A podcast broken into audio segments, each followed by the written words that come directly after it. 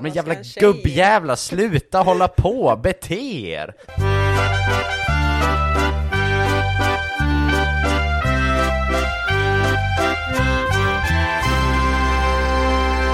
Hur, hur gör man ens ett intro? Är det här ett intro? Ja, det kan det ju vara. Istället köra hur man lär sig göra ett intro. Vi börjar den änden. Välkomna till Vuxna Män Lär Sig Sitta med David och Frank. Jag är Frank, Jag är inte Frank, så jag är den andra, David. korrekt. Idag har vi gäst med oss. Det är första gången. Ja, tredje avsnittet, så det är liksom inte, Nej, det är inte... det är inte så att det är vedertaget att vi aldrig har gäster med oss. Jag tycker ändå att det är stort. Ja, men, det- men Och det är för att det första är, gästen. ja, det är för att det är du. Vem har vi med oss? Vi har med oss eh, en kollega, började som kollega och är nu på en annan planet när det gäller den branschen, eh, tycker jag. Hon gasade. Hon var förbi efter typ två, två, två arbetsdagar. Ja, det gick fort där. Eh, hennes namn är Johanna Dahlén. Hon har gjort sig känd i vårt avlånga land för den som framförallt gillar sport eh, eftersom hon jobbar som sportjournalist. Var är du sportjournalist? Eh, Jag frilansar, så att jag kör både på Expressen och så kör jag på P4 Kronoberg. Och det var ju där på P4 Kronoberg som, som jag i alla fall träffade Johanna första gången, vill jag minnas. Jag vet inte om ni två pluggade samtidigt. Nu ska vi reda ut hur vi känner varandra här. Pluggade ni samtidigt då? Johanna ger ju mig massvis med skit för att jag inte vet vilken klass Johanna gick i. Så jag låter Johanna svara på När det. vi började umgås, Ja. det var väl förra, ja, förra året när vi började umgås, då slänger han ur sig, men du pluggar väl fortfarande? Till mitt försvar, Det vet jag att Då gick vi ändå ett år tillsammans. jo men till mitt försvar så var det ju mycket snack om att du översatte uppsatser. Och alltså, om man översätter uppsatser så pluggar man väl fortfarande. Det var en enkel, enkel korrelation att dra. Jag har backat på den. Jag, Ja, du hade ju fel, så det är ju bäst att du har backat ändå. När, när du möts av fakta då backar och så vidare. Eh, ska, vi har, jag tror inte vi har nämnt vad du och jag har pluggat. Eh, så det kanske vi kan göra eftersom nu, vi har alla tre har ju pluggat samma sak. Vi har alla tre pluggat coaching och sportmanagement på Linnéuniversitetet. Och vad innebär det egentligen? Vad är vi? Ja, idrottsvetare, är vi det? Det är vad jag säger när folk frågar. Är det någon som förstår vad man säger när jag är idrottsvetare? De bara, ha. Man är lite bättre om idrott än resten av Sverige. Ja, det vet ju vi, men det vet ju ingen annan man pratar med. Nej, nej. Så Jaha, så du är tränare? Exakt. Får man ju ofta då. Ja. Eftersom man hör coaching. Nej, men det är vi inte. Men idrottsvetare är vi. Eh, och det var där du pluggade, men det var inte där jag träffade dig som sagt, utan det var ju när du började jobba på P4 Kronoberg. Var det ditt första journalistuppdrag? Ska vi, ska vi inleda med hur det gick när vi... Ska vi börja där redan nu? Nej, Nej, det, det ska det, vi spar inte. vi. Det spar vi. Men det var på P4 Kronoberg ni lärde känna varandra. Men grejen var så här att jag har ju aldrig tänkt tanken på att jag faktiskt skulle bli journalist. Det har, eh, jag har verkligen, det har aldrig i mitt liv har jag tänkt den tanken. Men så um, eh, gick jag in på antagning.se och skrev sport. För det var det enda jag kunde tänka på mig. Hamnade här. Och sen var det ju faktiskt via dig och Elise då som jobbade också mellan, eh, hon var väl den som anställdes mellan oss. Eh, som Jonathan ville ha någon tjej som kunde hockey. Så ska vi säga Jonathan Bergman, eh, sportansvarig på P4 Kronoberg. Vi är eh, inte på first nine basis i våran podd än så länge. Med så många. Några är vi där med. Eh, nej, så det, ja, jag har väl sparkat upp några dörrar åt CSM-are. Kan ha hänt. Så det, Jag har min karriär att tacka dig. ja. Och ändå tänkte du börja med att håna mig. Eh, det är på den nivån. Nej, men eh, eh, så att jag fick bara ett mejl från honom. Eh, inför sommaren för tre år sedan, är det nog nu? Ja. Eh, där han ville att jag skulle börja till hösten och så gjorde jag det. Och sen så började jag lägga ut saker på Twitter och resten är historia, som man säger. Det är en historia som vi kommer in på. Det kommer vi in på. För vi har ju lite ett koncept hur vi jobbar i den här podden Frank. Eh, Det är korrekt. Kan du berätta? Det kan jag göra. Om det är någon som lyssnar för första gången. Vet du, vi hoppas ju och tror att det kommer massa nya lyssnare från Johannas Twitter. Så är det ja. Ja, det är inte inte för inte som vi tar Johanna ganska tidigt i podden. Nej. Utan, eh, men vårt koncept i podden är att vi, vi, du och jag, är betecknade som vuxna män. Mm. Och vi vill lära oss prylar. Du lärde dig att bli vuxen i förra avsnittet. Exakt! Så nu kan jag på riktigt kalla mig vuxen också. Det är stort. Um, nej men så vi, vi lär oss grejer. Mm. Och eh, vi, det tog två avsnitt, sen har vi lärt varandra allt vi kan. så nu behöver vi gäster. Vilken gubbsägning! ja, verkligen. Jag lära Det går väl snabbt? Ja, precis. Ja, det gjorde det i det här det fallet. gjorde det verkligen. Nej men eh, så eh, vi, vi plockar in Johanna. Mm. För eh, vi ville lära oss, som sagt, vi lärde känna varandra som sportreportrar på P4 Kronoberg, men du har gjort en, en längre och större karriär. Eh, och det vi vill lära oss om är ju egentligen, för jag och Frank är ju två vita privilegierade män eh, som smälter in ganska bra i en sportjournalistkontext. Eh, men det är ju inte du. Eh, och vår bild är väl lite att eller det, det är väl ingen bild, det är väl vedertaget faktum att sportjournalistbranschen är väldigt mansdominerad. Eh, och idrott, alltså det, dels är branschen i sig, det är mest manliga sportjournalister. Nästan, nästan uteslutande säger jag, det är det inte, men det är må- många. Eh, och sen det man bevakar, idrott, elitidrott, är ju ofta Trippa inte som katt kring het gröt nu. Det är en jävla gubbgryta. Ja, ja, så är det. På både pressläktaren och nere på planen och i båset. Och... Jag trodde du skulle säga på gott och ont. Nej, nej, där är jag, där är jag inte. Eh, så det är egentligen kring det, hur du upplever eh, din roll som, som kvinnlig sportjournalist i en mans och machodominerad värld. För vi inbillar oss att det är skillnad. Jag tror att det Men vi går in med fördomar här. Johanna kan ju döda hela det här avsnittet och bara säga jag har det exakt som er. Men ska vi, ska vi ha, vi har kanske rullat introt redan, eller så rullar vi introt nu. Vuxna män lär sig sitta.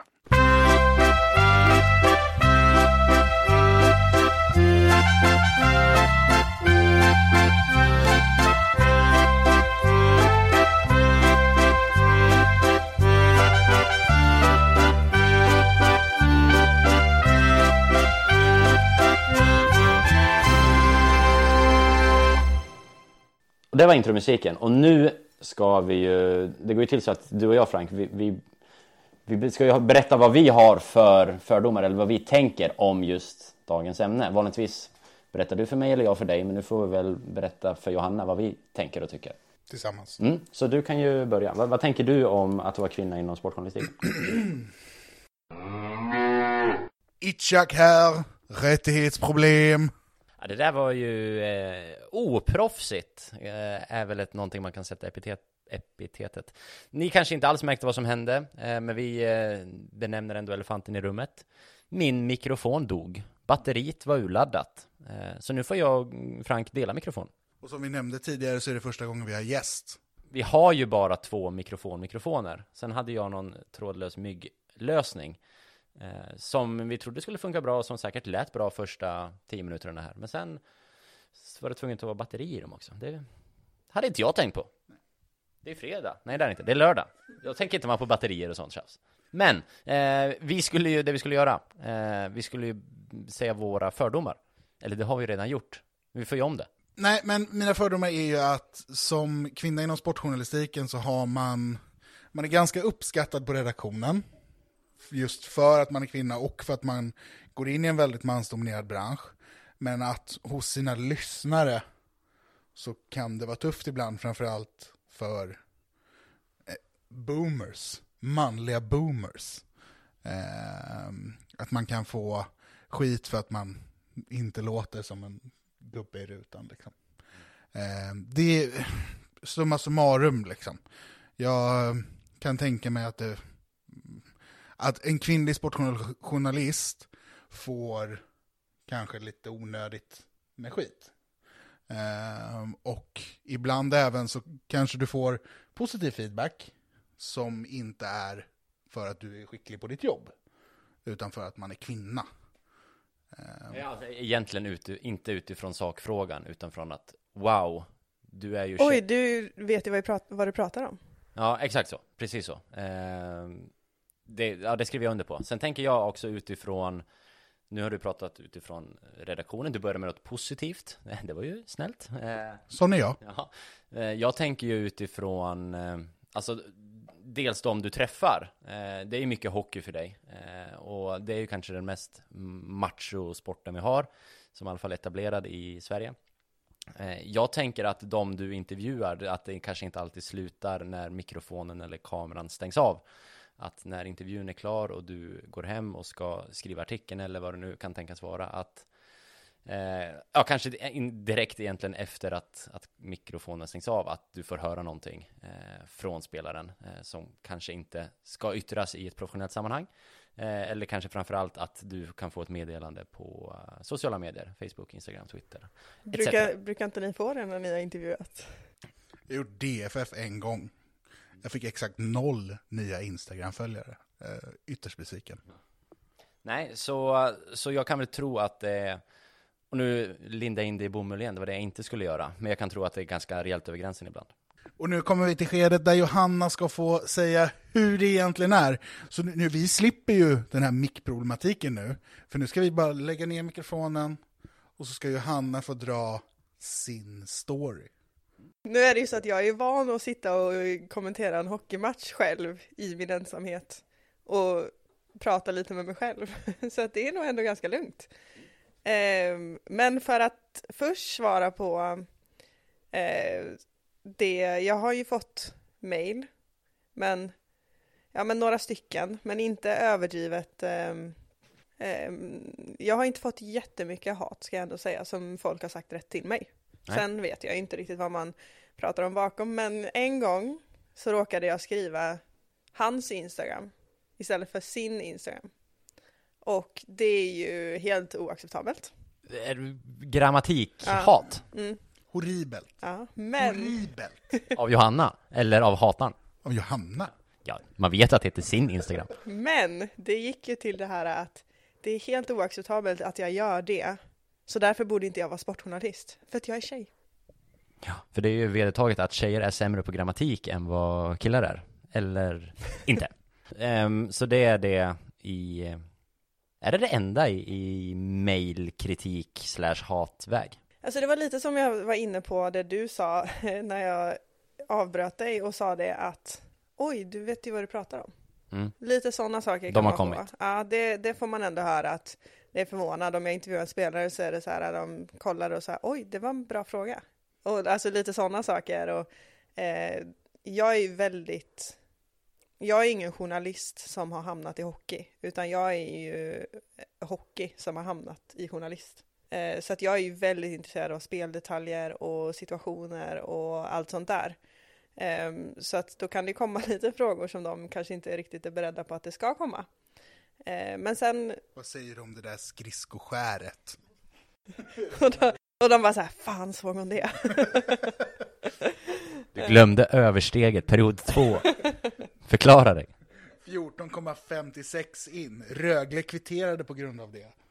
Vad har du att säga till Det var 30 försvar? sekunder innan målet, men jag såg det. Bra fråga. Eh, nej men det, det har varit, alltså det jag har alltid börjat tänka på för att man måste skaffa sig lite av en attityd, man måste tro på sig själv och sin förmåga. Eh, så att då har det blivit lite att mitt tankesätt har varit så att när någon hör av sig eller kommenterar när jag sitter och livechattar eller vad som helst eh, eh, och tycker att jag har helt fel och är ute och cyklar när jag har suttit och diskuterat med mina manliga kollegor som tycker exakt samma sak om matchen. Eh, det är lite så här, ja, men, ring till min chef eller mina chefer och be om mitt jobb och säg att du hade gjort det mycket bättre så ser man, får du det då absolut ta det för att det, man, måste, alltså man måste tänka lite så för att man har ju ändå tagit sig till dit man är för en anledning. Absolut. Har, har, säger du det till de eventuella kritikerna eller är det någonting du tänker på din kammare? Så där skulle jag sagt. Det är mer att jag tänker så, för att jag har inte fått så mycket till mig själv och eh, det kanske är lite dumt att skriva ut det. Jag tar inte åt mig om någon svarar på Twitter eller vad som helst, för att där vet man ju att det sitter ju folk som är bittra och lite så.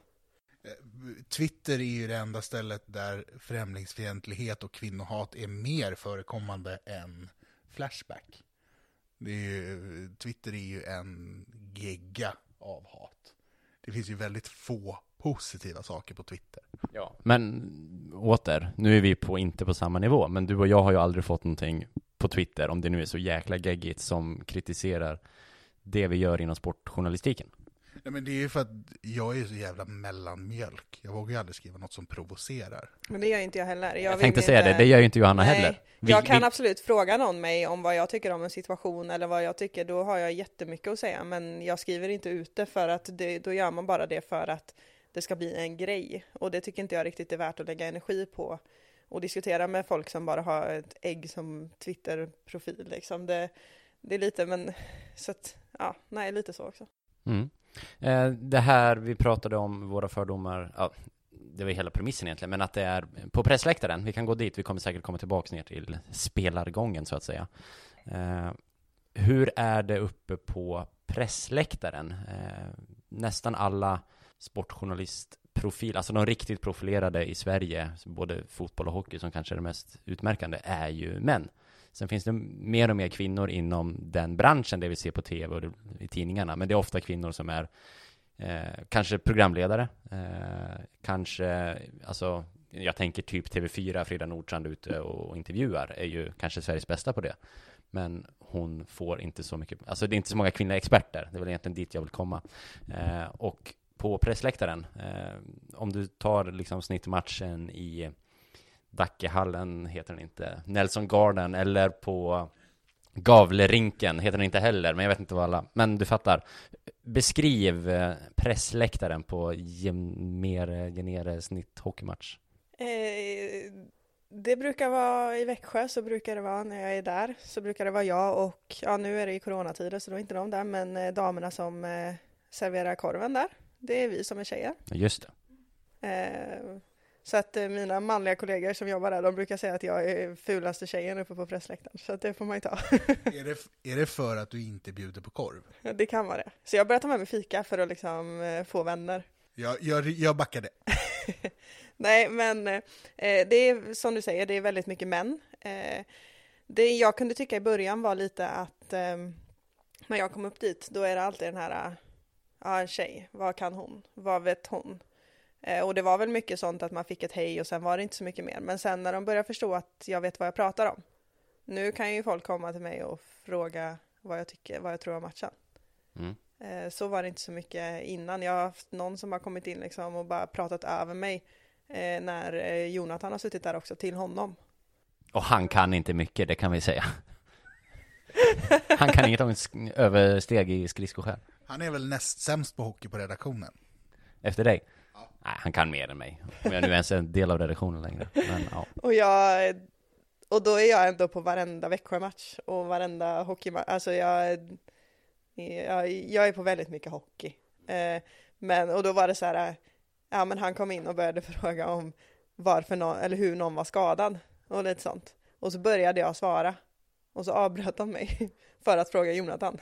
Det här var alltså en, en sportjournalist på, på pressläktaren. Mm. Eh, Var det? Nej, det var det faktiskt inte. Det här kan vi klippa bort. Men, och, det, och angående den här frågan som jag ska ställa nu, det känns som att det finns ett väldigt, väldigt självklart svar på det. Men jag måste ändå ställa den. Är det så att du får jobba fyra, fem gånger hårdare med dina analyser och dina expertutlåtanden än gemene? Alltså, tror du att nu har du ändå kommit till en plats där du har något slags anseende i Hockeysverige. Men om, om vi båda två skulle börja på redaktionen samtidigt och jag inte kan ett spår om hockey och du kan en hel del om hockey.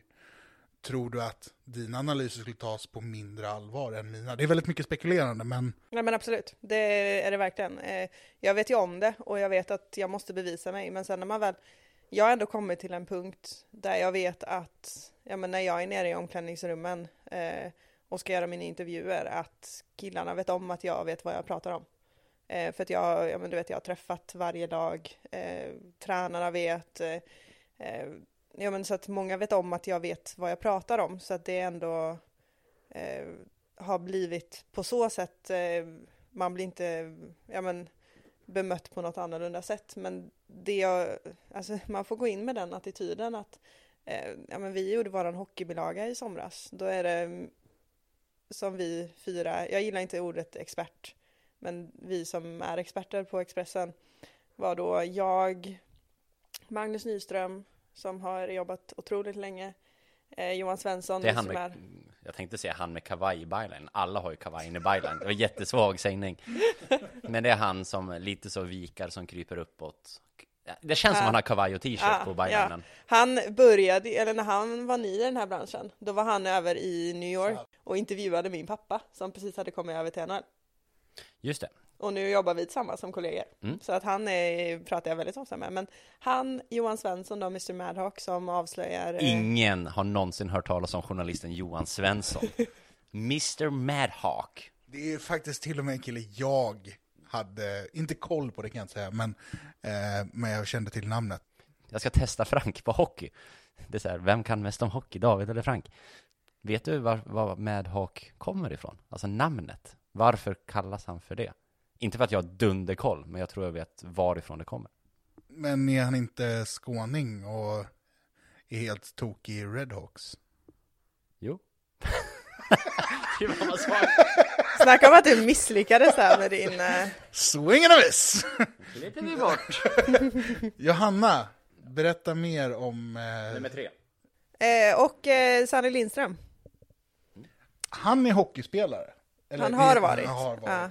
Eh, expert på Simor och jobbar med oss på Expressen också. Var inte han ganska ful på plan?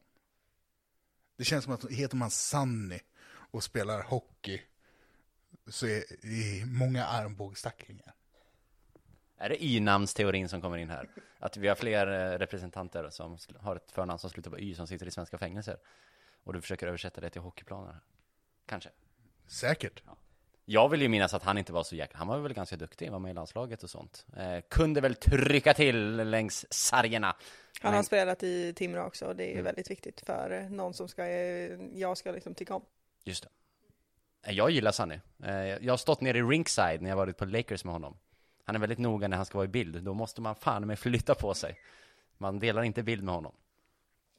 Förlåt. Eh, bilagan. Ja, då är det vi fyra som svarar och så är det en panel så vi svarar på fyra frågor om varje SHL-lag.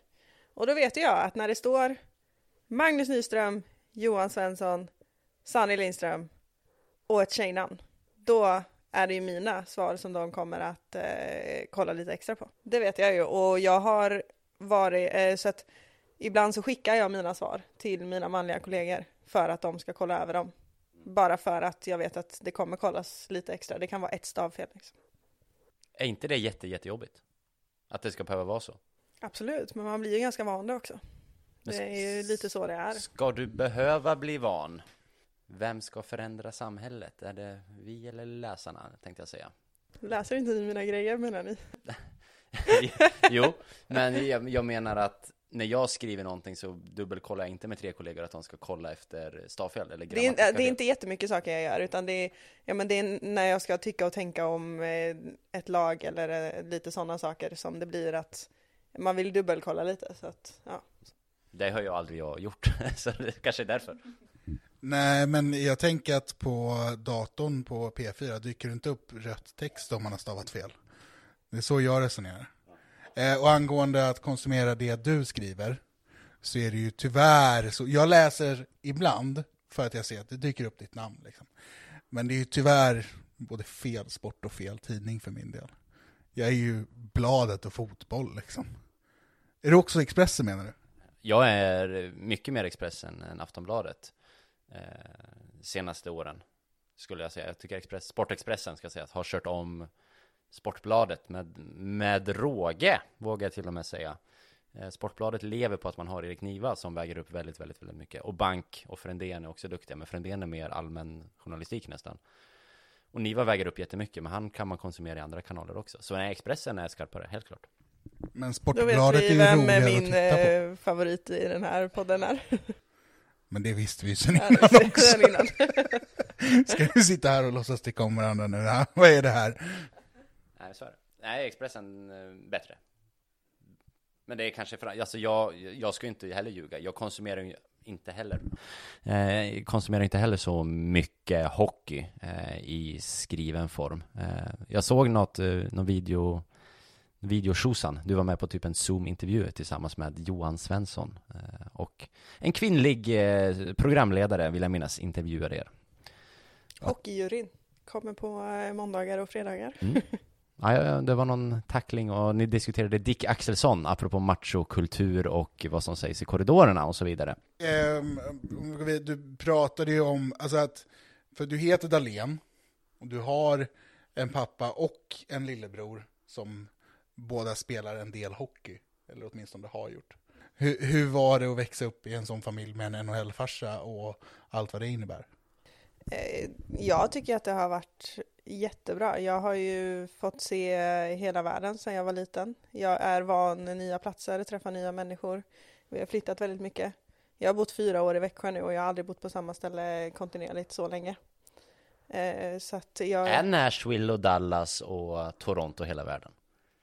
Inte för att jag vet om du har bott där, men jag tänker att om du har följt med din far så är det typ dit man har åkt. Jag har gjort research. Du har gjort det? San Jose. New York Islanders. Uh, Rangers. Men, ja, men vad fan, med mitt hockeykunnande så kan jag väl få den, eller? Det var ändå men jag, stad. Jag var med i, han var ju 14 säsonger om jag inte minns fel. Jag var med åtta år däröver. Eh, och jag har varit i San Jose, Chicago, Dallas och Washington. Eh, och jo men fått vara där och sen var vi ju här när vi flyttade hem, flyttade vi till Göteborg, sen flyttade vi till Jönköping.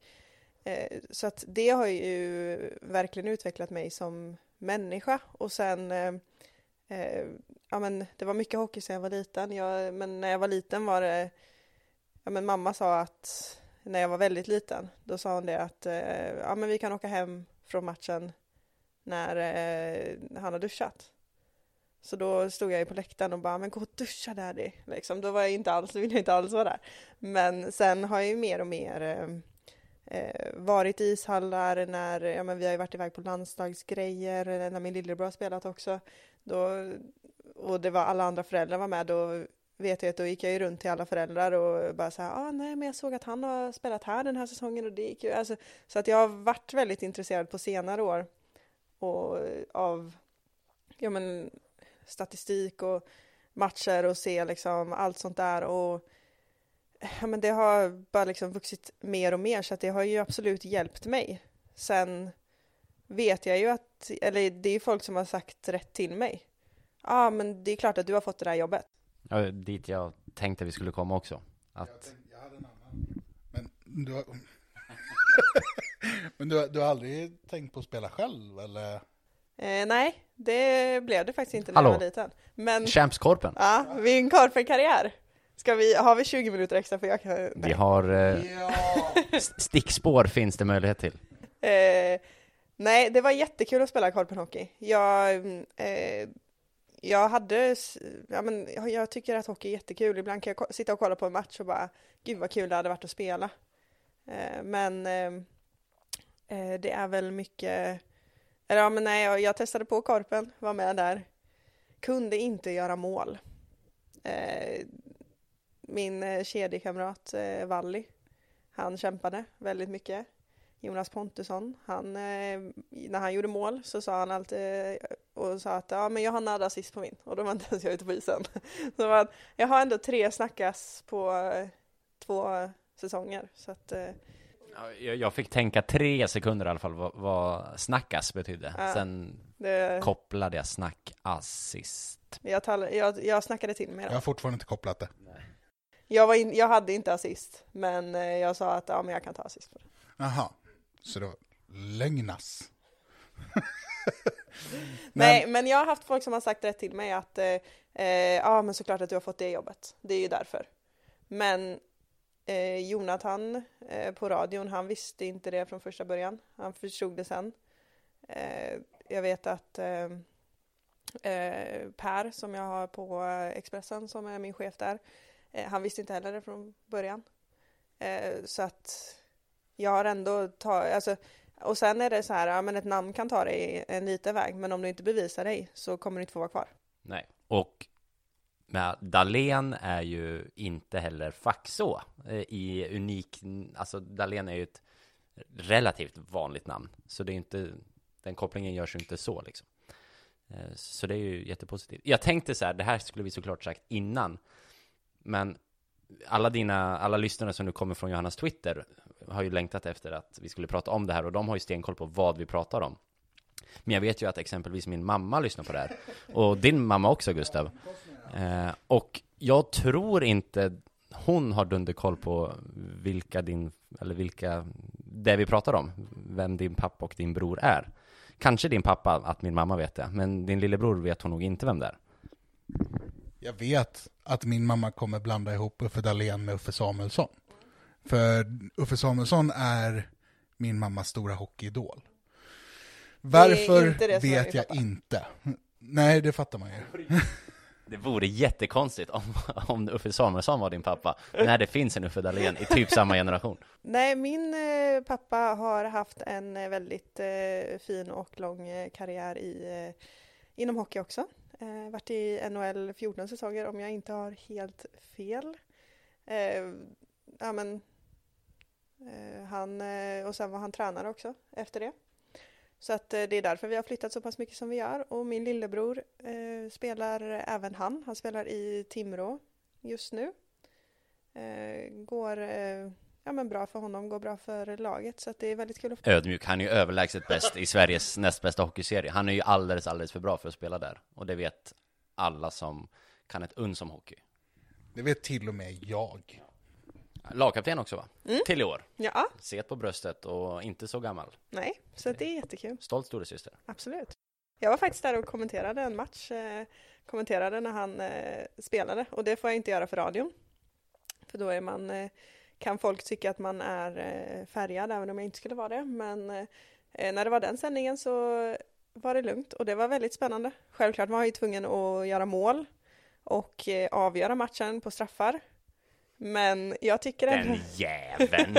Egoistisk!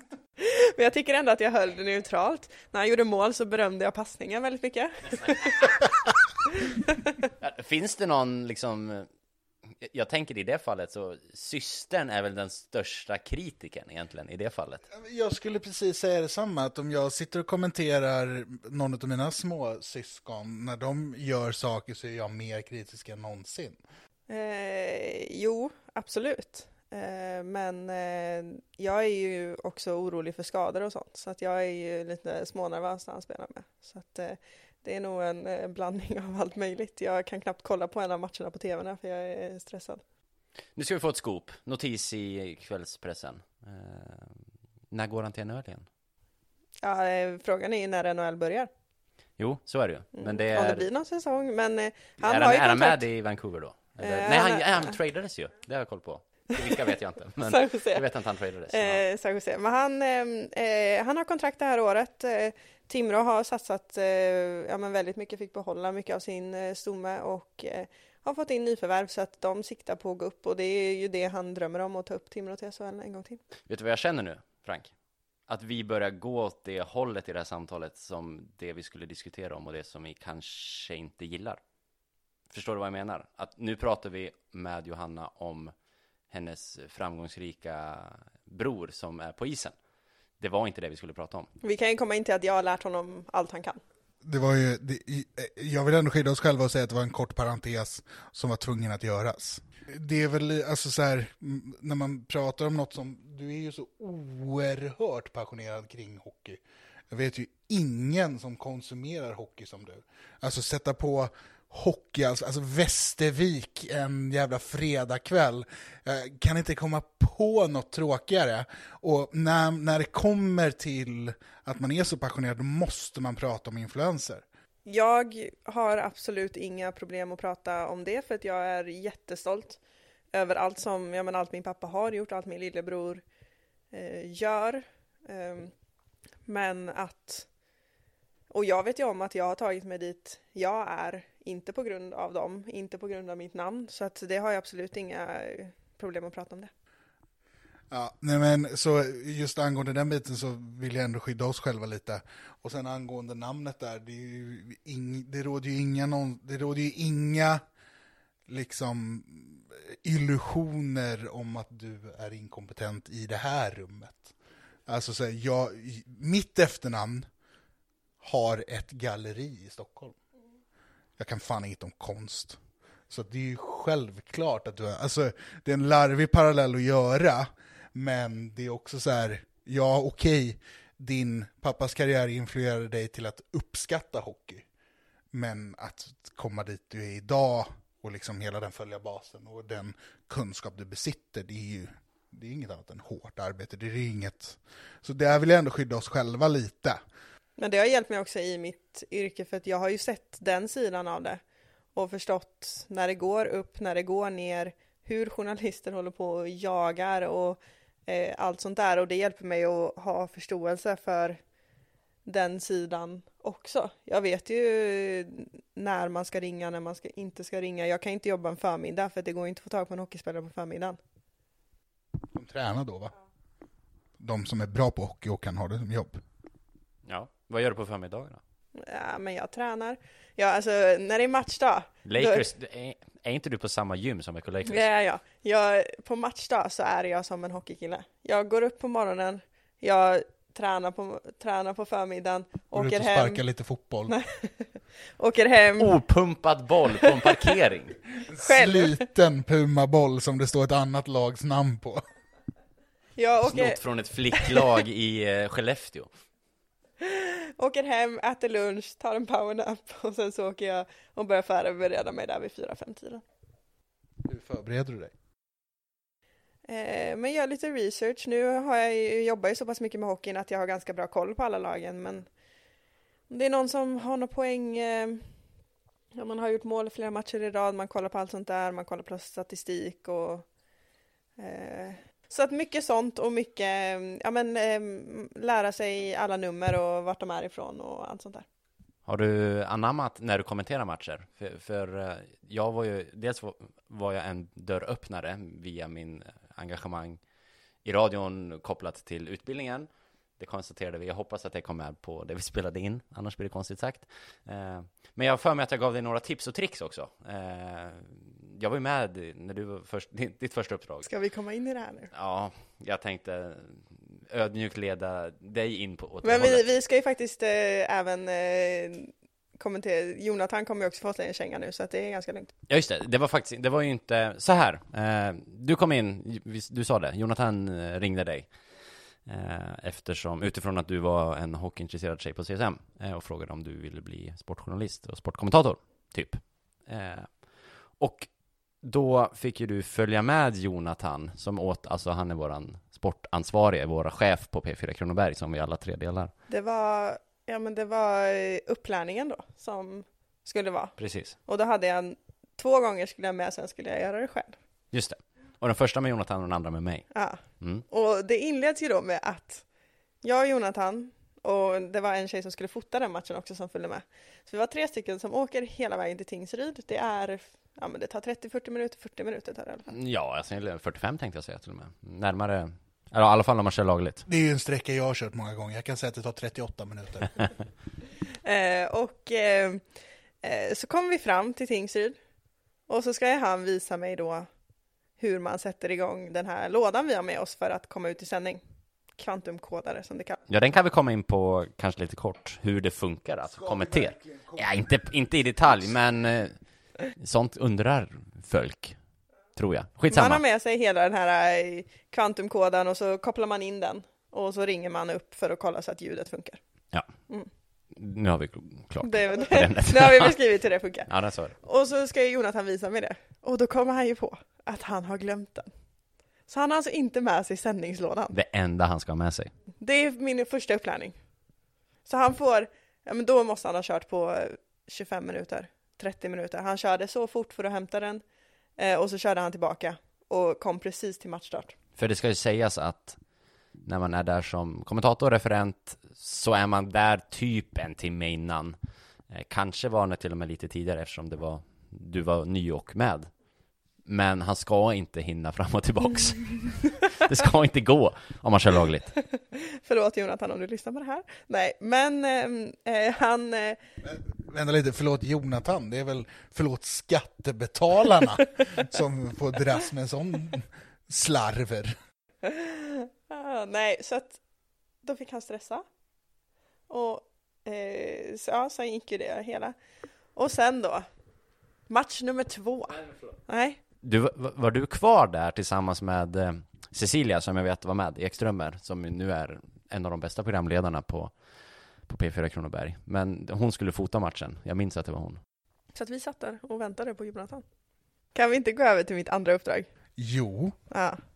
Det här var en mörk kväll i höst. Eh, Det är alltid Rusket. mörkt när man ska kommentera hockey. Det hör ihop. Mörker och hockey. Jag och David Faxå, som aldrig har träffats innan, ska sätta oss i en bil och köra till Tingsryd tillsammans. Mm. Nej, Troja? Ljungby? Var det tror jag? Vill minnas att det var Ljungby. Ja, det kanske var. Jag, Det tillför inte storyn så mycket i och för sig, men jag glömde det.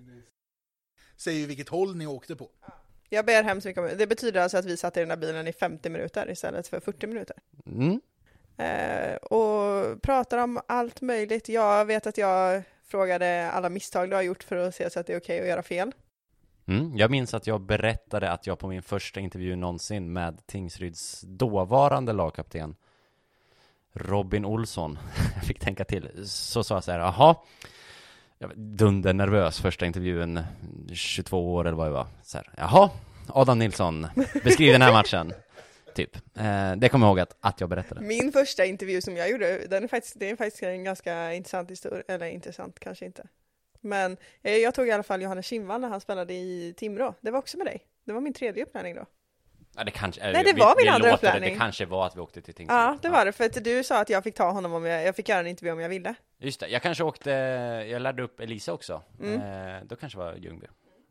Ehm, nej, så intervjuade jag honom när han spelade i Timrå, en late bloomer. Nu intervjuade jag honom i somras igen. Då har han hunnit gå upp med Timrå, åka ur med Timrå, skrivit NHL-kontrakt och haft sin genombrottssäsong i SHL. Kommer ni ihåg dig? Absolut. Vi, eh, men han är ju där uppe från Timrå också, så att, eller han är från eh, vid Gävle, eh, men han spelade i Timrå, så att eh, eh, vi har ju, han spelar ju med min lillebror och allt sånt där. Ska vi äntligen befästa att Gävle är Norrland? Ja. Ja, men jag har ju, alltså hela den liksom, den årskullen är ju, kommer ju alltid vara så himla speciell. Du vet när jag är uppe och, jag var uppe och intervjuade Andreas Winger, han också spelar med min bror.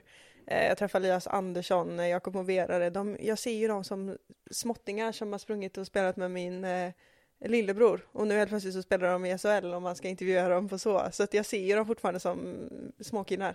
Nej, men eh, ja, nu kommer jag av Jag mig där försöker lite. prata, prata bort det som jag eh, Mm, introducerade. men det glö- glömmer vi aldrig, det är därför jag kom hit ikväll. Ja. Eh, jag faktiskt, vi har alltså inte lämnat redaktionen än. Vi ska göra det. det har, för att tillföra lite extra i den här historien så har det kommit nya bilar till redaktionen också. Renault Megane. Får man inte säga när man pratar public service. Men det är fan vilken Renault Megane. Nej, så här. Får jag lägga till det här för att göra, få mig att låta ännu värre. Så har de ju köpt tre bilar, två små och en stor och lite dyrare. Vi tog den stora och lite dyrare när vi skulle åka till Tingsryd den kvällen. Man vill inte köra på en älg liksom. Nej, så är det. Eh, så att han eh, ska backa ur parkeringen och träffar alltså stolpen med, eh, vad heter det? Nu glömde jag vad det heter. Ja, men Sidospegeln, backspegeln. Ja, det var, in, det var inte bara, snällt när du säger spegeln, det var inte bara spegeln alltså. Det var mer av bil än eh, backspegel. Det var mer, Men eh, fråga till dig då, var, när, när du säger stolpe Johanna, pratar vi lyktstolpe eller pratar vi betongkolumn som står? ja, det är mer alternativ två. Alltså det är ett garage eh, under Sveriges Radio i Växjö. Det bärs inte upp av lyktstolpar, det bärs upp av eh, tunga, rejäla betongpelare. Som jag inte ser, slash inte tänker på att den finns. Jag tar ut min backsväng direkt från parkeringsplatsen och det är en betongpelare tre centimeter från min backspegel. Och vad händer då när man försöker backa och svänga samtidigt? När det är en betongpelare tre centimeter från backspegeln. Förstår ni då att jag ändå kände här med mina två första upplärningstillfällen att det här kanske inte slutar så illa som jag trodde? Det kan inte bli värre. vad då? har han fortfarande jobbet kvar? Det här blir ju hur lätt som helst. Ja, det, det var, jag, jag minns jätteväl. väl. Det var jätte, jättejobbigt. Eh, för, för så här, jag hade gjort en upplärning innan med Elise som jag nämnt nu, som också eh, pluggade samma som oss och som jobbade eh, som sportreporter innan, men som nu har slutat göra något helt annat. Men så jag hade haft med henne på upplärning och jag minns från det att, att jag tyckte det var jättesvårt. För jag är ju, jag är ju inte heller en sportjournalist. Jag är också en idrottsintresserad som hamnat som journalist, eller hamnade som journalist. Eh, och försökte lära henne utan att jag vet om jag lärde henne någonting. Eh, och sen skulle jag göra om det eh, drygt ett år senare. Lite så här småspänd för det. Alltså vad ska jag säga? Nu har vi 45 minuter i bilen. Hur kommer det bli? Hon verkar så himla stel den här människan, ska jag behöva prata med henne? Nej, mer liksom, jag är stel i sådana här typer av situationer. Alltså, det tar tid att, för mig att mjuka upp med nya människor och nu har vi 45 minuter bil tillsammans. Så jag hade väl det i tankarna, eller någonting, vad vet jag. Eh, och en helt ny bil, och jag, som sagt, du är snäll när du säger att det bara var backspegeln, för det var, det blev plåtskador. Eh, hur, när i tid var det här? För jag vill ju minnas att, för du lärde ju upp mig också. Det kanske du inte minns så väl. Men eh, David lärde ju upp mig också, också i Tingsryd. Och min första intervju blev ju faktiskt publicerad på P4 Östgötland. För det var Vita Hästen vi mötte. Jag var ju också med då. Ja, du var också Jag med. Du fotade den, så Ja. var det ja. Nej men och då vill ju, för hur långt fram i tiden, hur, hur långt glapp är det här? För jag vill ju minnas att bilen vi åkte ner med hade fortfarande skadorna kvar. Det vill jag starkt dementera. Jag vet att de reparerade den typ direkt. Alltså det gick så snabbt. Eh, så om det var en skada på den bilen drygt ett år senare, ett och ett halvt vad det kan tänkas vara, så var det inte jag. Nej, det Det var var inte jag en heller. ny, ny skada. Vi pratade lite snabbt och vi kom in på själva intervjutillfället och hela den biten och David hade ju en, en fördom om att du blir kontaktad av dina intervjuobjekt i efterhand. Inte bara du utan kvinnliga journalister all over. Men nu får du vara representant. Hur känns det förresten att vara representant för alla kvinnliga sportjournalister? Det känns ju väldigt dumt för att jag vet inte hur alla har det. Nej, men, Men- vi generaliserar här i den här podden. Så det är bra. Ehm, men och, och, och så här, åh, har det hänt? Är det, är det en, en stor och dum fördom som vi har att snubbar, idrottssnubbar inte kan hålla sig från när man möter en objektivt vacker kvinnlig sportjournalist? Att man inte, ja, varsågod. att man inte kan hålla sig från att kontakta i efterhand. Alltså, jag vet ju då inte. Jag kanske kan lära er det här också om inte ni vet det. Men om killar inte vet om att man ser vem som kollar på ens Instagram stories.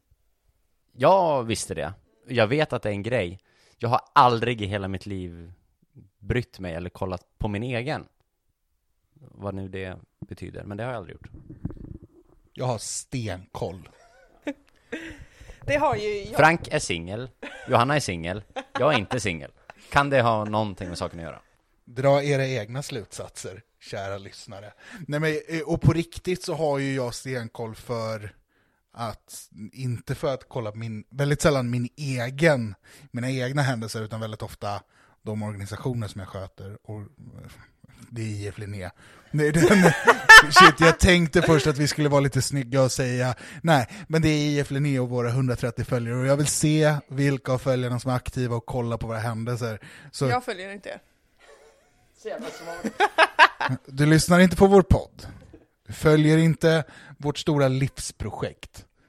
Nej, men Ni läser inte mina du swishar saker. för maten sen va? Absolut, det gör jag. Ja, bra. Nej, men... För vinet också. Ja, du fan göra. Nej, men så, så, så just gällande den så vill jag ändå skydda mig själv och säga att det, det är rent vetenskapligt syfte.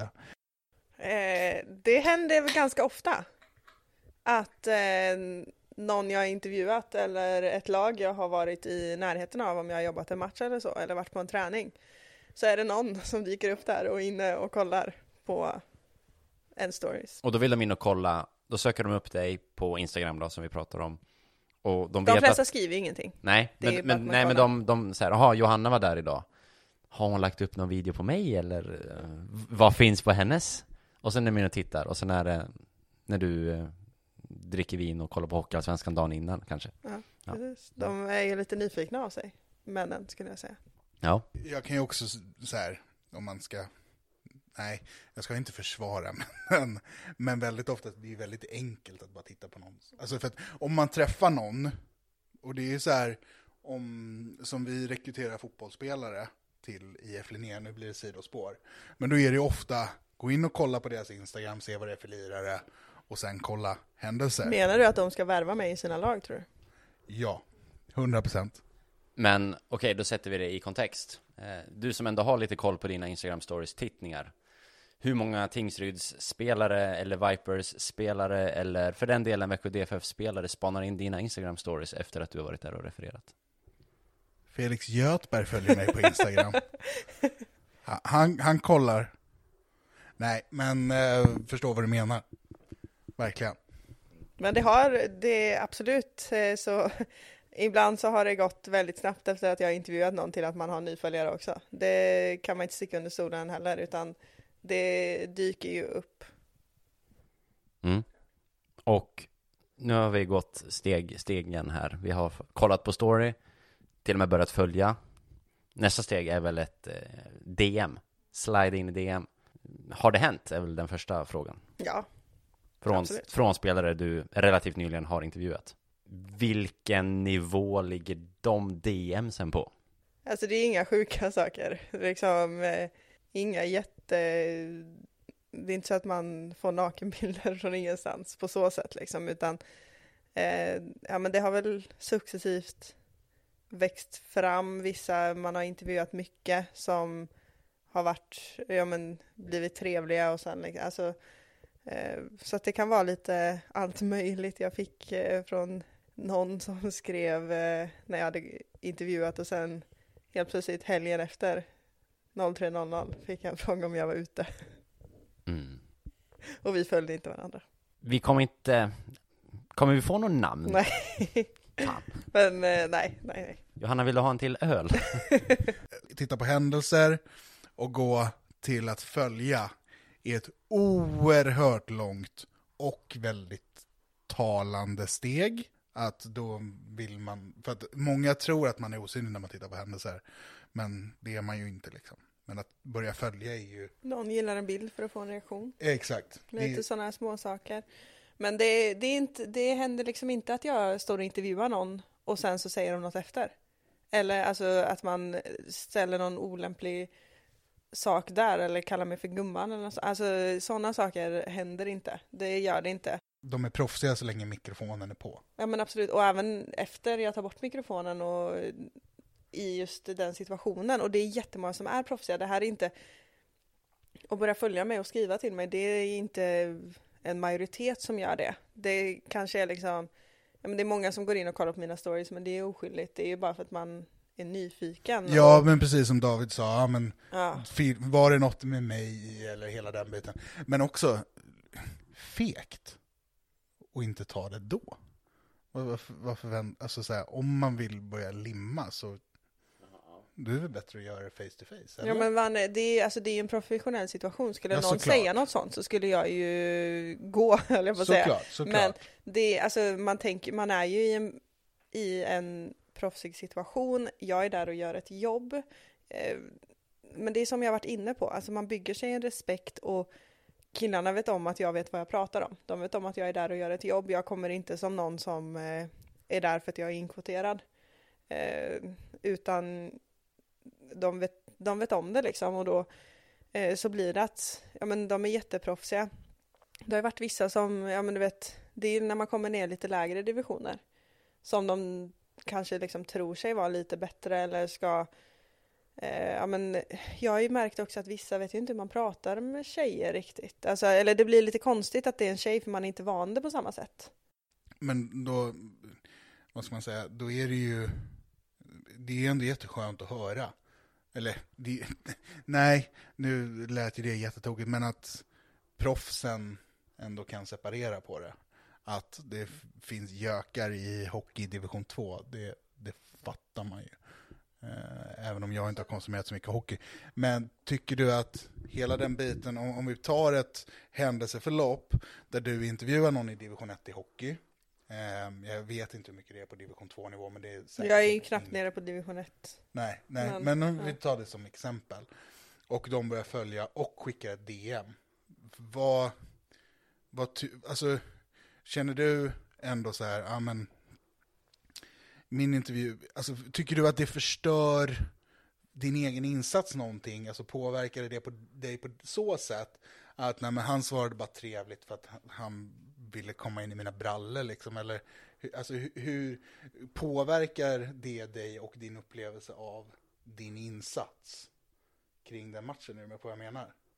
Eh, nej, det gör det absolut inte. Eh, men det är mycket den här, alltså självförtroendet som jag har byggt upp sen jag började jobba med det här. Jag sa det, jag pratade med min mamma i eh, morse om att jag skulle vara med i den här podden och prata om det här. Stort! Ja.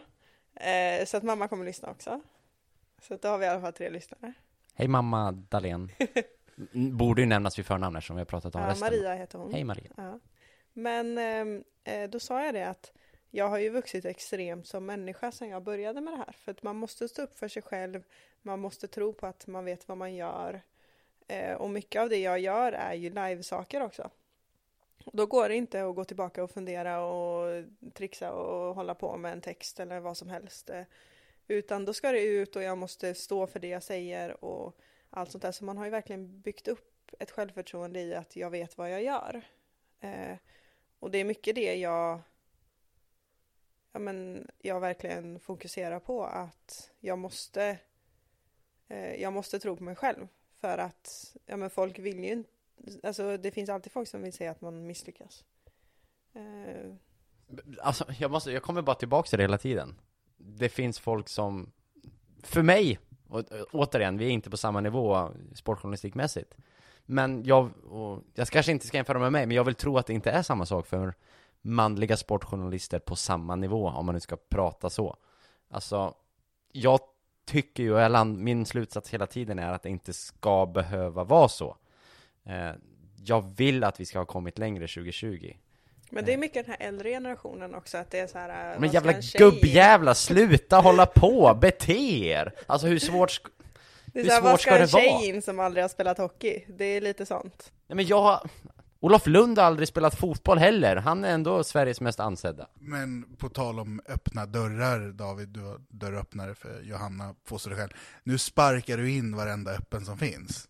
Ja, men Eh, ju, ju, Så är det ju, men min reaktion är ändå genuin, det är ett jävligt öppet mål. Men det är också det jag tycker och det jag faktiskt tänker. Jag vill inte bara ha något PK pluspoäng här. Utan jag blir på riktigt lite semiupprörd i alla fall. Att, du, att det är så du resonerar, då du säger ändå som att, men, du diskut, pratar lite som att, ja men det är så här det ska vara, eller det är så här jag måste, jag måste skaffa mig ett självförtroende på grund av att det är så här. Och jag, Nej, men, och där, där har du ju helt, helt, du är ju helt rätt på ja, det. det, det är ju dunder PK sagt såklart. Det Men det här jag är inte heller, alltså, eh, absolut, och det är väl också samtidigt så för att vända det, allt det här till lite positivt, eh, att det är perfekt läge att komma in som tjej som vet vad man gör också. Hade det varit några år tidigare så hade det varit för tidigt, några år för sent så kanske man har fått in fler tjejer eller att det eh, ja, men inte riktigt är samma grej, men det är verkligen perfekt läge när man vet vad man gör, man är tjej. Sen, du vet, jag har fått jobbmöjligheter när de har sagt så här, ja men jag hade jättegärna tagit in dig för att du är tjej. Och det är så här, ja men du ska väl vilja ta in mig för något annat också.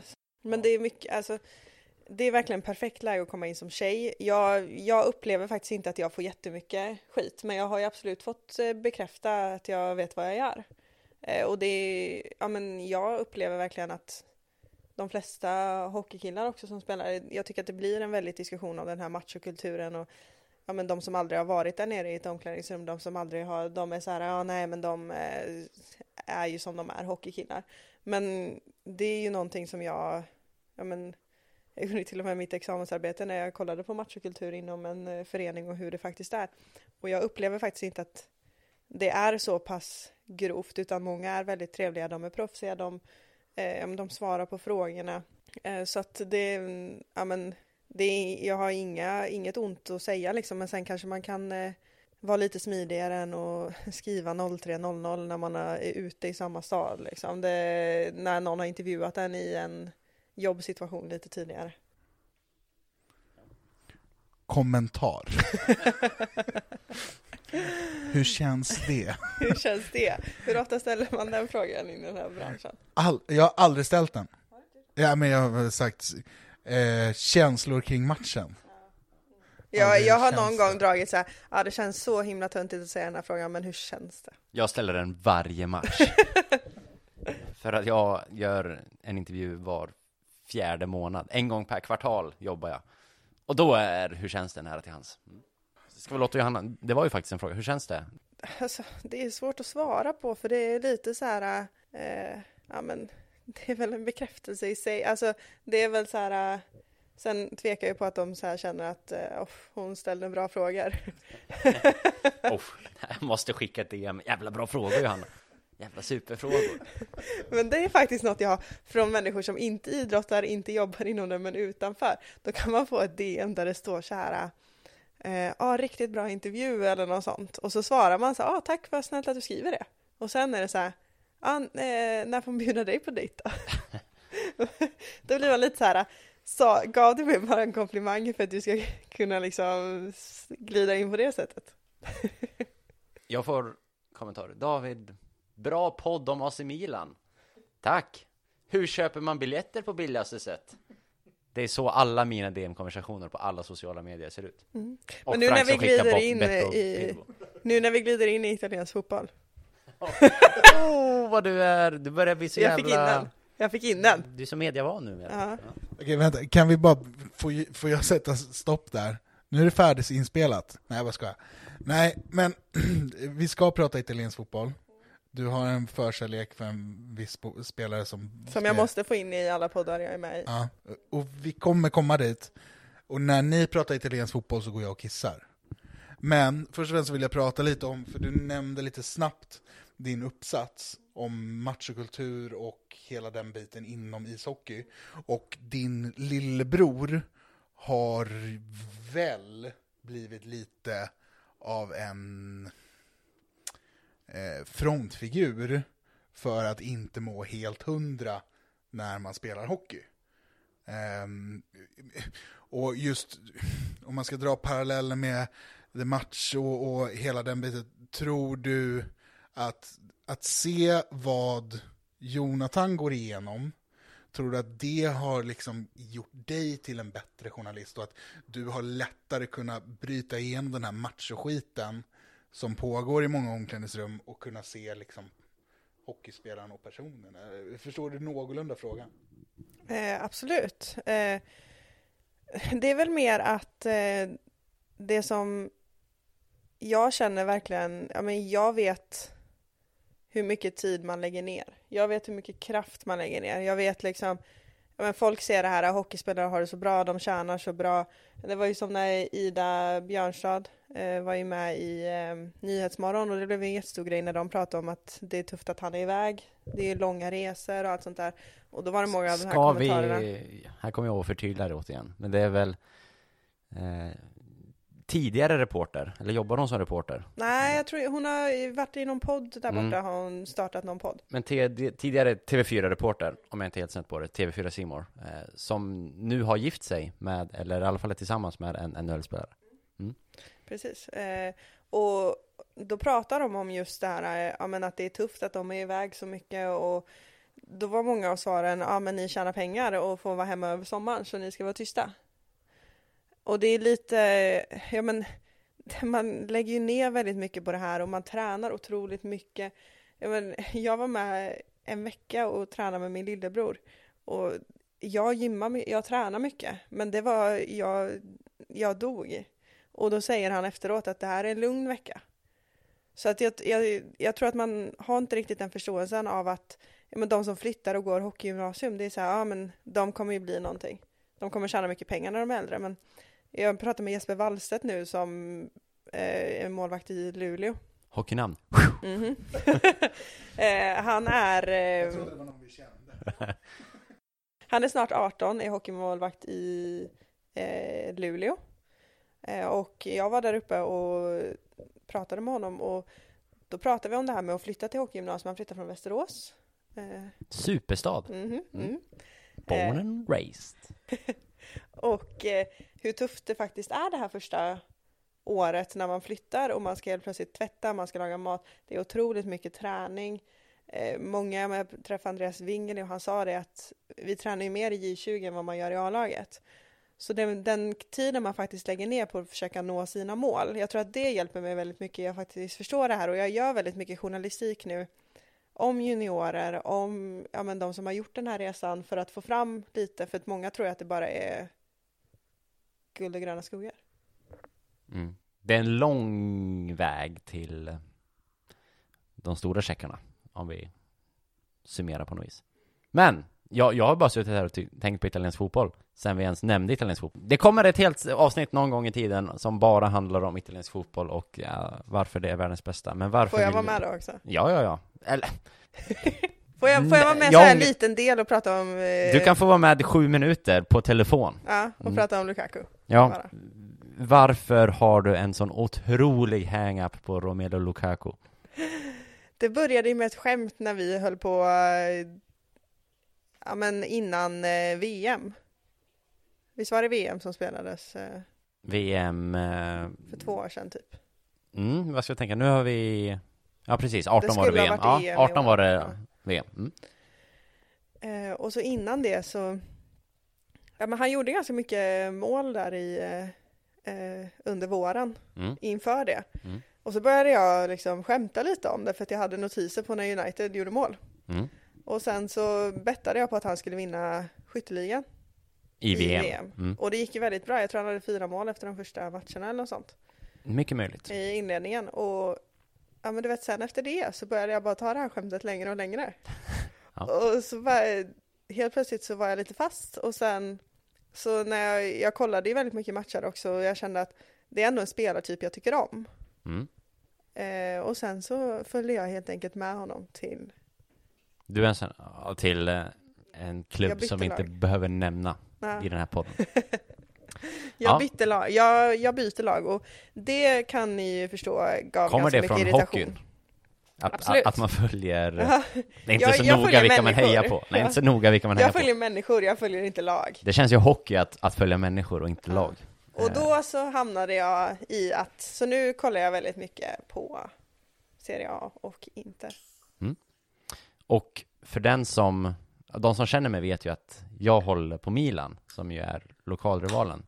Förhoppningsvis är det många som lyssnar som inte vet det, för det betyder att det inte bara är mina närmsta vänner och familj som lyssnar på det här. Så, så det är ju bra. Eh, men jag, jag skulle fortsätter... faktiskt ha åkt eh, dit och kollat nu i våras, men Mm. det stoppades ju av eh, en viss anledning som alla vet om. Nej men och jag fortsätter gärna prata om Milan och Inter och så här hösten 2020. Nu är Gustav Frank tillbaks från, från kisspausen. Nej, men ni pratade lite snabbt om eh, att du följer en spelare.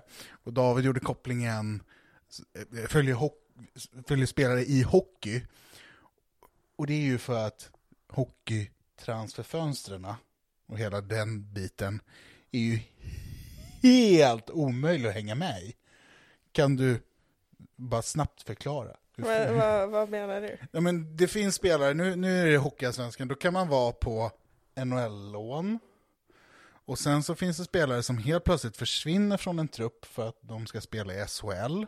Men nej, många har ju, ja men NHL-lånen nu som är allsvenskan är för att allsvenskan tillåter korttidslån. Det gör man inte i SHL. Eh, då måste man antingen skriva, jag tror det är sju veckor, eller så måste man skriva hela säsongen. Så då får de inte spela i SHL, så då kommer de tillbaka och spelar Hockeyallsvenskan. Och då får de ha ett, ja, men ett korttidskontrakt. Eh, så det är anledningen till det. Eh, sen är det många som skriver, ja men skriver man tre år så har man en SHL-klausul om man spelar i Allsvenskan, man har en NHL-klausul om man spelar i SHL, eh, eller en utomlands, alltså efter varje säsong, eh, som man kan utnyttja och bryta kontraktet för en sån. Men man kan inte bryta det för att gå till en annan SHL-klubb. Men får man inte byta klubb? Det var min följdfråga. Får man inte byta SHL eller allsvensk klubb typ när man vill? Vi har ju exempel på det som eh, Robin Kovac. Jag tänkte säga Ja. det, Kovacs, som Eh, nämndes det kom innan vi började trycka på räck. Mm. När han eh, kom ut, eh, när han kom ut, okej. Det har man inte gjort. Jag tror han är, han har två barn. jag vill veta att han är gift och har barn. Han har två barn. Med, det här vet till och med jag, med Luleås damlags målvakt. Ja, nu bor de dock i Örebro. Eh, så att hon är inte det längre. Ah, Okej, spelar hon för Örebros? Hon fick precis barn. Så de har två barn nu. Eh, jo men eh, för honom så kom det ju ut eh, mitt i, ja men i, mitt i säsongen förra året att han var klar för Örebro och redan hade skrivit för nästa år. Och då blir det ju ganska omöjligt att spela kvar i sin klubb när det kommer ut. För att då är det fans, det är hat, det är ja, men allt det där som kommer. Så då var ju han tvungen att lämna tidigare. Men i, om, man, om man jämför, i NHL så är det jättemycket trades. Alltså man byter spelare och draftval. I Sverige har vi ingen draft. Utan, och jag vill ändå, jag gissar, grov killgissning, att det svenska hockeytransferfönstret är närmare besläktat med det svenska fotbollstransferfönstret där man ger en handpenning eller man köper ut någons kontrakt och sen får man möjlighet att köpa den spelaren. Är någorlunda rätt på det? Precis, sen kan det ju vara, ja men om man har en spelare i ett eh, eh, SHL-lag som inte får den speltiden som han behöver. Eh, kanske det är bättre för honom att gå till en annan klubb eller gå till en eh, allsvensk klubb. Då kan man ju släppa honom och låta honom gå. Och då eh, river om man han ett kontrakt eller köper ut från kontrakt? Eller, jag, jag tror att om man har, köper- vissa kanske har något att de har ett nytt kontrakt redo. ja, Och då blir det inte att man måste betala honom ändå. hänger fortfarande inte med till 100%. Alltså, det känns ju som att man kan byta lite hur som helst, när som helst. Vi, jag och Gustav kom, eller Franke kom ju från fotbollen och då finns det liksom två fönster, det är då du byter klubb. Och, bara för att ta Kovacs exemplet, så kan ju, om man jämför med fotboll, en spelare som har ett utgående kontrakt göra klart med nästa klubb ett halvår innan, tror jag reglerna säger. Ja, precis. Och det är helt okej att spela klart en halv säsong fast man har en ny klubb klar. Man ska bara hoppas att det inte kommer ut. Ja, fast det har ju kommit ut också. Nu har jag inget exempel i bakfickan och det är ju dundersvagt. Men jag vill veta och tycka att det Vi har ju Hannes så. Johansson i Tingsryd som eh, Precis, för Karlskrona, Tingsryd. Nu är jag tillbaka till Tingsryd. Ja, Mm. och det, då fick han ju be om ursäkt för hur han hanterade den situationen. Han var ju Mm. tvungen att lämna mitt under säsongen också. Nej, och vi har ju också ett exempel när, Troj, när, när Troja höll på att åka ur. Och det var tre spelare som redan hade skrivit kontrakt med all, andra allsvenska lag och slutade spela i kvalet. Just det. Mm. det. Sånt blir jag otroligt frustrerad över. För att det blir ju så tydligt att det är så här, ja, men jag har ju det här mitt lag. Respektera kontrakt, respektera arbetsgivaren. Mm. Det, är det, som, är- det är det som är problemet, att då kanske, ja men om han redan har ett kontrakt till nästa år, då ser ju fansen som att, ja men kommer han verkligen kämpa det här året? Så är det. Om det är två månader kvar. Mm. Milano-derbyt. Derby della Madonnina, den lilla Madonnans derby, eh, gick jag av stapeln häromdagen. Lukaku gjorde mål. Men. Men är du så här, okej, du säger att du följer en spelare, jag håller på AC Milan. Milan vann det derbyt för första gången på fyra år. Jag är jätteglad att det går så bra för mitt lag, men det är en annan podd. Men Lukaku gjorde mål, är du så här, som då Lukaku-supporter, är du så här nöjd efter en sån match? Bryr du dig om ett slutresultat? Alltså jo men det gör jag absolut. Alltså, det har ändå blivit att jag håller på Inter nu. Sen, folk hatar mig för att jag byter klubb sådär. Ja. Vi har ju då Abbe ha. också som håller på Roma, så att hon är inte jätteglad över att jag började hålla på Inter. Eh, Men jag är ju mer så här, eh, det är ganska kul också att irritera folk på så sätt. Där är du inne vi pratade väl om provokationer tidigare, att du inte Ja. liksom sticker Ja, ja, ut så nej. mycket hakan när du har en åsikt. Nej, det skulle jag absolut inte göra, men att lägga ut när Lukaku gör mål och folk vet att jag egentligen inte är liksom, det är inte min grej. Baka lussebullar i oktober och hylla, följa, följa en spelare. Mm. Där är provokation Johanna Där, framme. ja, så, Ja. Sånt kan jag göra, det har jag inga problem med.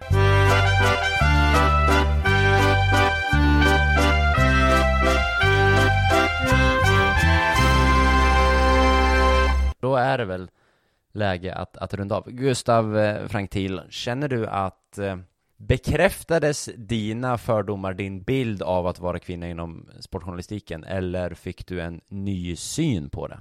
Nej, men eh, lite bägge delar. För å ena sidan så fattade jag ju att det skulle, att, ja men precis som du säger, att det är en bra tid för tjejer att komma in i sportjournalistiken. Det, det visste man ju någonstans, för men alla de här kanalerna, de anställer ju tjejer liksom för, och sätter dem på viktiga uppdrag. Och det är ju jättepositivt att en match som kanske skulle ha kommenterats av Lasse Granqvist, om man går på erfarenhet och hela den biten, kommenteras av Irma Helin, som är jätteskicklig. Um, så det, det fattade man ju någonstans.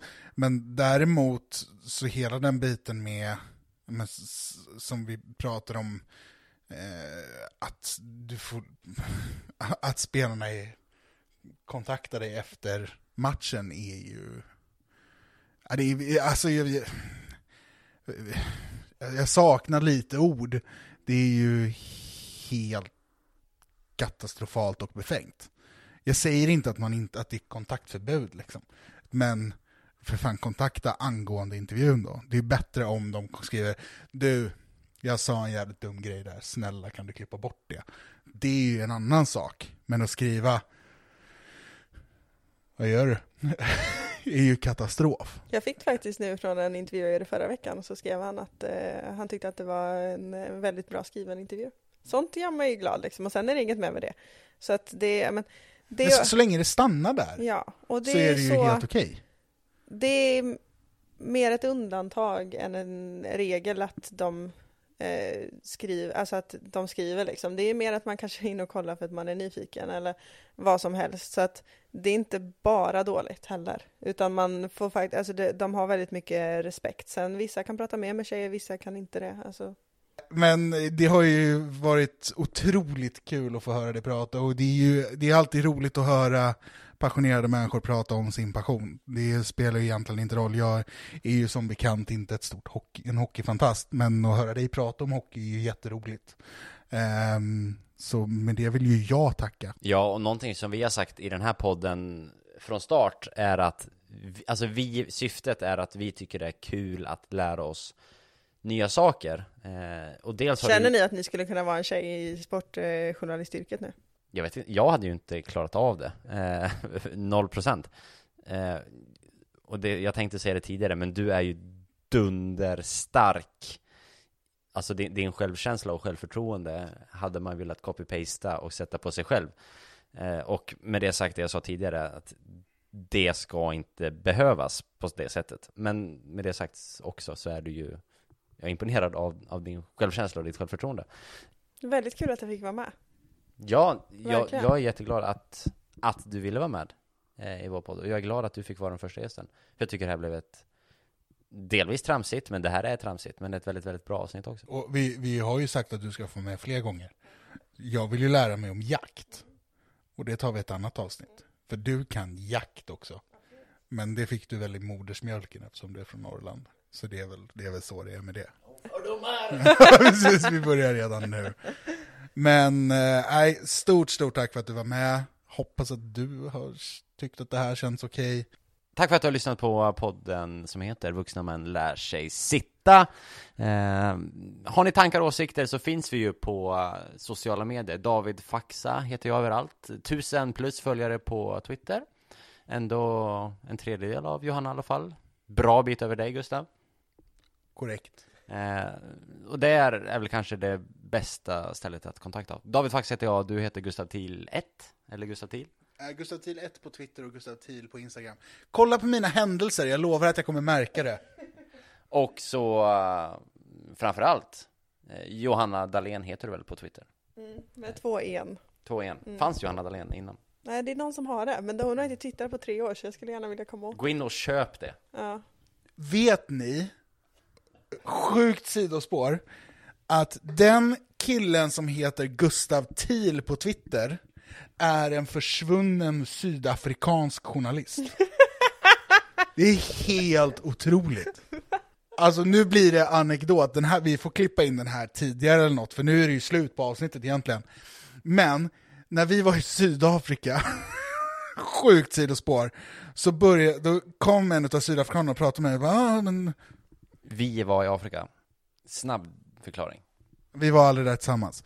Nej, så jag var i Sydafrika, ehm, och då kommer en utav de här sydafrikanerna, vi var på utbyte med skolan, det var det du sökte efter, inte när vi var där eller så. Ehm, förlåt. Ehm, så kom en av de sydafrikanska studenterna till mig och så bara, ah, men vet att eh, det finns en journalist från Kapstaden som heter Gustav Thiel? Och jag bara, är det sant? Ja, han är försvunnen. Okej. Och jag kollar och det är hans Twitterkonto och hans Twitter-handle som jag vill åt. Då har det lite svårt att skriva till honom och be om det tillbaka. Han lär ju inte svara. Nej. Eller så, är det, eller så är det så jävla dåligt sydafrikanskt polisarbete. Så de har inte ens testat att skicka ett DM till honom på Twitter. Where are you mine? Med det sagt avrundar vi! Nu säger vi tack för oss. Tack Johanna. Tack för dig. Puss och kram. Vi hörs första december.